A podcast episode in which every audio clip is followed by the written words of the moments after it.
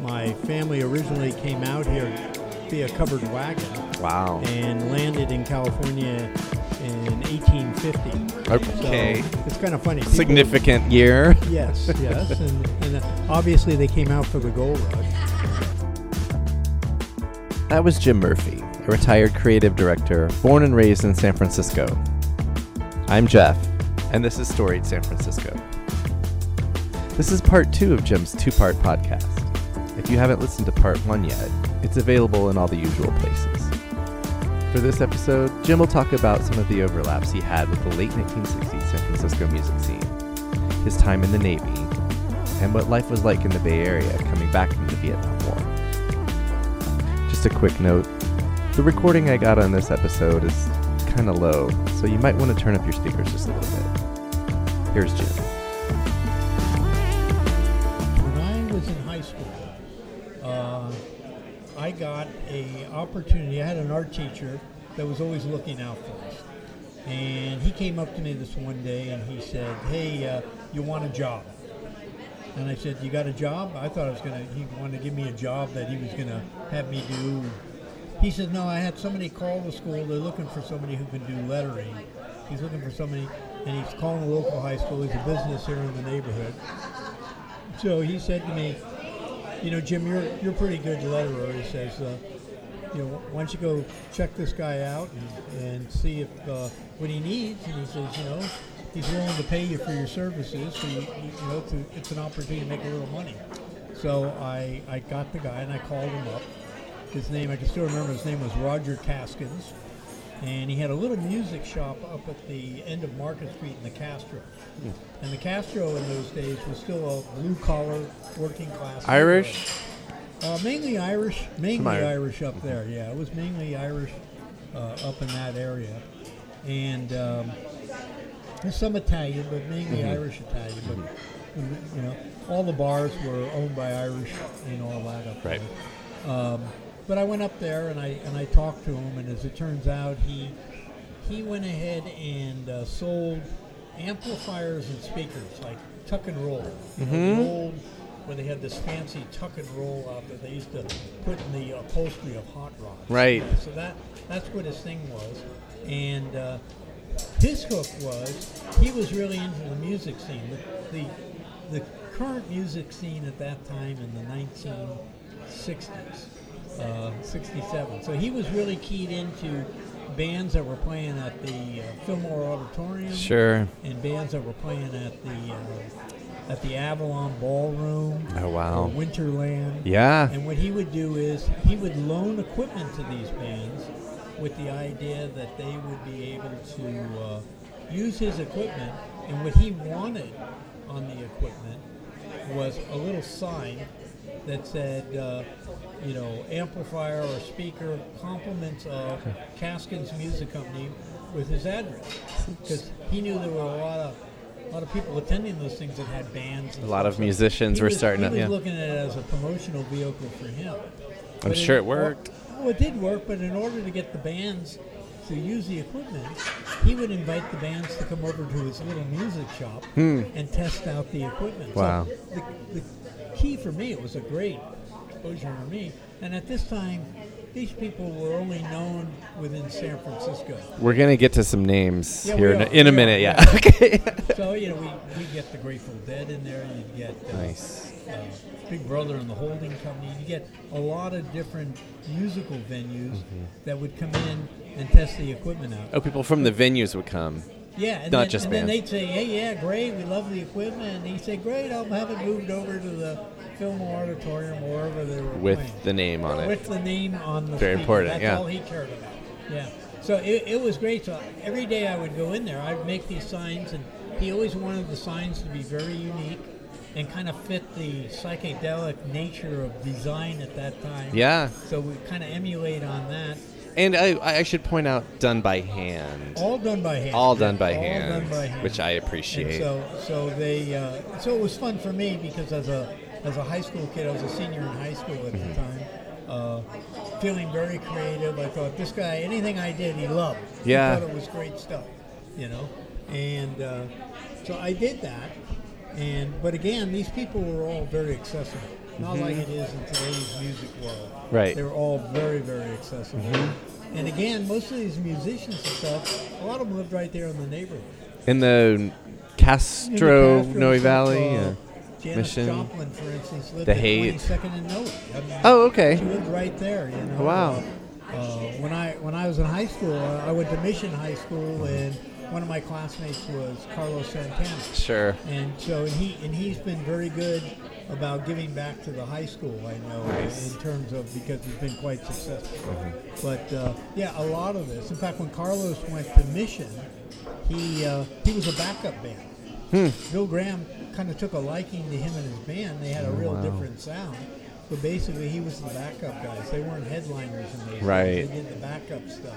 But he still had this great opportunity, and his Mm-hmm. big breakthrough came uh, with his um, his you know knowing Bill Graham. So Right. That that really helped propel his career. But they have a great sound. I mean, they Sure. they've made their mark in the music world. Yes. Yeah, so it was it was a great experience for me. After getting out of high school, I kind of continued to do art school for a while, and then uh, lost my deferment because I quit. You quit school. I quit. I quit school, and the reason I quit was because uh, when I was a senior in high school, just before graduation, um, I was I walked across Church Street, and believe it or not, I got hit by a streetcar, oh goodness. and it put me in the hospital for two weeks. Yikes. And I remember the doctor said to me that, gee, you know, I got good news and bad news. And I said, well, what's the good? What's the bad news? And he said, bad news is we're going to have to operate on your leg because you've crushed the muscles in your leg. That's where the streetcar hit me. Um, but I, I was thankful to be alive. Yeah. And then he, s- I said, well, what's the good news? He goes, with an injury like this, you'll never be accepted in the draft. so he gave me a letter. So as far as I was concerned, that letter was as good as gold. Right. When I got my first draft notice, I went over to Oakland. And oddly enough, that's the first time I'd ever been in Oakland. I was born and raised in San Francisco. At age 19, Age 19, 18 years old. yeah. Wow. Never been to Oakland. Never, Okay. Never crossed the Bay Bridge. Right. Uh, I. Your I- family had one car, yeah, and we lived. We never went anywhere. and there was no bar.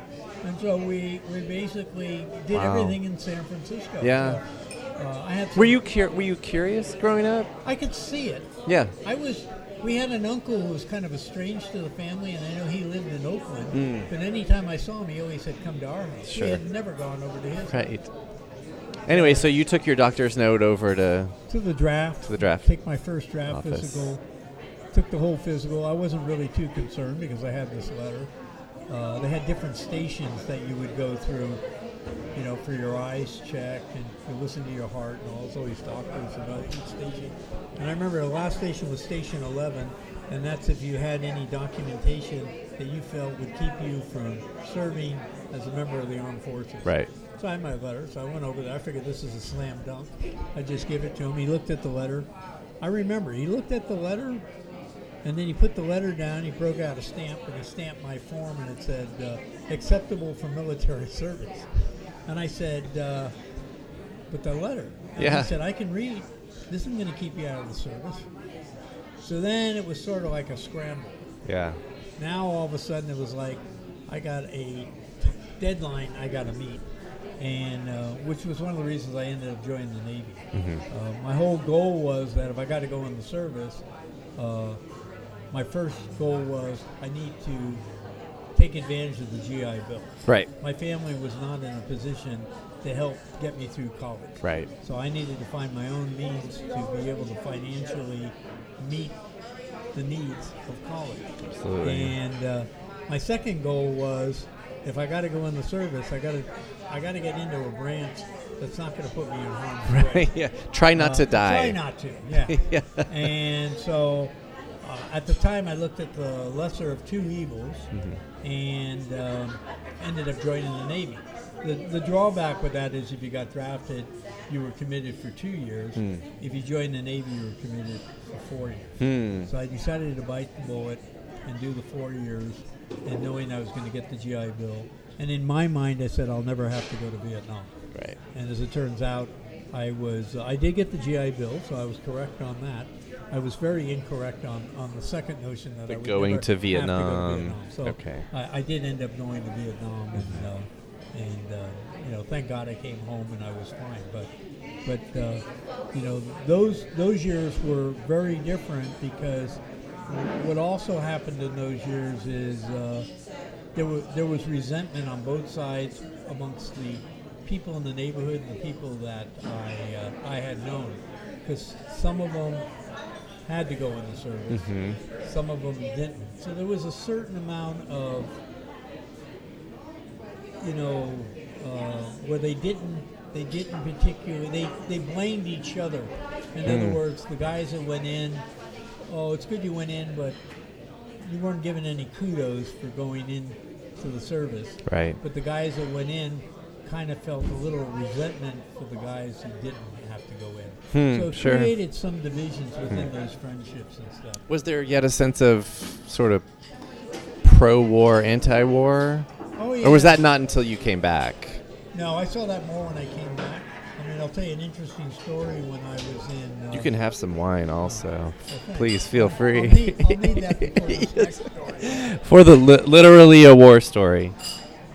It was very different because now all of a sudden the culture I left four years before um, was a little more conservative. It was still loose because my last year of high school was the summer of love. Okay. So I- I re- 67. Yeah, I remember that. You know, it was it was great, and, and I could talk a little about that because I got some great memories and stories sure. about that. But uh, yeah, the culture had changed, and it became it became more um, liberal and more um, more driven by by protest and things like that. For example, at the art school, uh, on more than one occasions, the Black Panthers came in to talk to the student body. So we ha- we had a lot of uh, people that were shaking society up or making statements Activism. about activism, everything that, that, that occurred there. Yeah, so when I, when I, I was in the service and when I got out of the service, separated out of the service, uh, I went into, uh, I attended art school. Okay. So I attended, the school at the time was called the California College of Arts and Crafts. And uh, I attended art school. CCAC, which it still was when I moved here. I think I remember- CCAC, AC, yeah. and then I can't remember what around maybe 2002 or three Yeah, is it when they just took changed. the Yeah, they dropped changed the it. crafts. They dropped the crafts. Yeah, it wasn't. I guess it wasn't the thing they wanted to, because people kind of interpreted crafts differently. Yes. I think you know, and they wanted they wanted to be taken a little more seriously. I think yeah, but it, it's an old institution. It's been around since the 1880s. So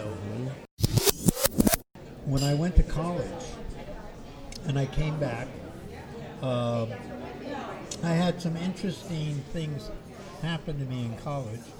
One in particular where uh, I was in a class. Uh, first of all, let me back up a little. In Sure. college, you got the GI Bill, but your checks were always sent to the veterans office on campus. Okay. They Hmm. had a small office, or they had somebody that was identified to interact with the veterans. Mm-hmm. So what you would do was a private college. So you would go over to the veterans office the first of every month. They had your check. You would sign the check over to the school, and they would apply that towards your tuition. Okay. So basically, what we uh, what happened was uh, I had a sociology class at, at that particular. And this is at California College of the Arts and Crafts. And again, the college at that point was very, very liberal. Mm-hmm. And, and the anti war movement was in full Effect, yeah, yeah. Mm-hmm. full effect on, in the Bay Area. So uh, Around what what year are we talking? this is, uh, 68, I- I 9? started school in 1972. Oh, 72. Okay. So by this time, the war had worn on everybody Mm-hmm. to the point where nobody wanted it. Was a it was a bad scene. Right. It was especially bad if you were a veteran. Mm-hmm. So veterans didn't like to bring that kind of uh, attention to themselves. Sure. And me included. So when I went to school at, at California College of Arts and Crafts, nobody knew I was a veteran. The Hmm. only people who knew I was a veteran were the guys I happened to see going to the same desk as me. The GI But we to get the never check. talked about it. Right. We, we just sort of Mm-hmm. acknowledged that we were a veteran, but we never told anybody else. In fact, Uh, for many years, the only people who knew I was a veteran was my family and very, very close friends. Wow. I never shared that with anybody. It took me a long time to share that because of the anti-war sentiment that was Sure. happening. Sure. But on this particular time, thank you very much. On this particular day, um, the instructor for the sociology class I was in um, decided he was going to have an open discussion about the war. Oh wow.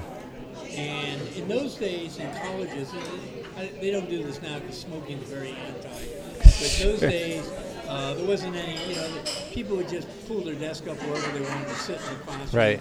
You could smoke. I mean, everybody's smoking in the class. Everybody's getting this relaxed, open discussion about the Vietnam War, which really kind of turned very, uh, very anti, anti-Vietnam, and to the point where it eventually I knew where it was leading to. It was going to lead to the military and the veterans, and you know I heard all the innuendos about baby killers and things like. Sure. It, it was a very, for me as a veteran, it was a very terrifying experience. Mm-hmm. I started to say, God, I hope, I hope, I hope nobody points me out. They don't identify you, right? I don't want because the instructor was whipping the class into a frenzy. of his own. He, he was very anti anti Hmm, The war, Hmm. mhm. anti Vietnam. Uh, the class ended, but there were two other veterans in the class with me at the time. That you knew of, or I everyone knew everyone of knew, them- or no? I only knew them because The line. I had seen these guys over at the veterans office. Right. I knew they were veterans. They also knew I was veterans. We all had the same impression. That's the weird one. We, Yeah. We immediately had this impression like we were going to be in harm's way. right? And I remember after the class, uh, the two guys were talking, and I walked up to him, and one of the guys looked at me and said, "What the hell just happened?" I remember him telling me. Wow. And we kind of looked like we don't know because this thing just kind of took off like a rocket. Right. The three of us decided to have coffee together Okay. and just kind of talk over what had happened. And oddly enough, that was a very special moment because I never talked to those guys ever again. The thing is, we, we needed to get it off our chest Sure. we needed to kind of digress a little and, and kind of kind of ask Commiserate ourselves- maybe Well, we isn't the right commiserated, word, you know, but we were, it was a, it just was- relate Yeah, the on. thing that was weird about it was we were kind of mixed emotions at that point in Right. our lives, you know, because uh, my take from the war is before I went in. Uh, going into the draft center, I had people handing me leaflets and things like that. I wanted no part of this. I mean, I thought, gosh, if I don't, if I don't go through with this, I'm going to be an embarrassment to my family. You know, I would never embarrass my family, and so therefore, it was my duty to be the chosen one. The way, you know, my father had been the chosen one in his family, the guy who's going to have to go off and fight this war. Right. And so my whole demeanor was, was a little more conservative. Right. Although I, I wouldn't say I was a hardcore right wing person. When I came back from the war, my whole demeanor was just the opposite. Yeah. So in my mind, I was as liberal as the as those kids in that class. The one difference is they didn't go to Vietnam. And they didn't. Right. I did. And they didn't know And you I went. thought, I have a better take on what's really going on over You've actually seen it up you did, And close. my take equated to the people I, I served with. Right. So I almost felt like when I came back, when people would badger me, I felt it was my duty to say something on a positive note, out of respect for the guys that I knew I was over there with that had fought in this war. Right. And so, yeah, it was a very turbulent time in the, in the area. Yeah. And it still wears on me today in terms of uh, those years. Yeah. That's it for part two. Please follow Storied SF on Twitter and Instagram at Storied SF. Facebook is Storied San Francisco. On the website, I've got some photos of Jim Murphy in the Navy, as well as when he graduated from CCAC. The web address is storiedsf.com. If you'd like to drop us an email, it's storiedsf at gmail.com. Jim is a member of the Chance to Excel Foundation, a nonprofit that supports kids with learning differences in the arts and sports. Joe Bigale did the music for the podcast. Don't forget to go see Michelle Kilfeather's photo show at Emperor Norton's Boozland in the Tenderloin. Thanks for listening. We'll see you next week for some stories about doing street art in San Francisco.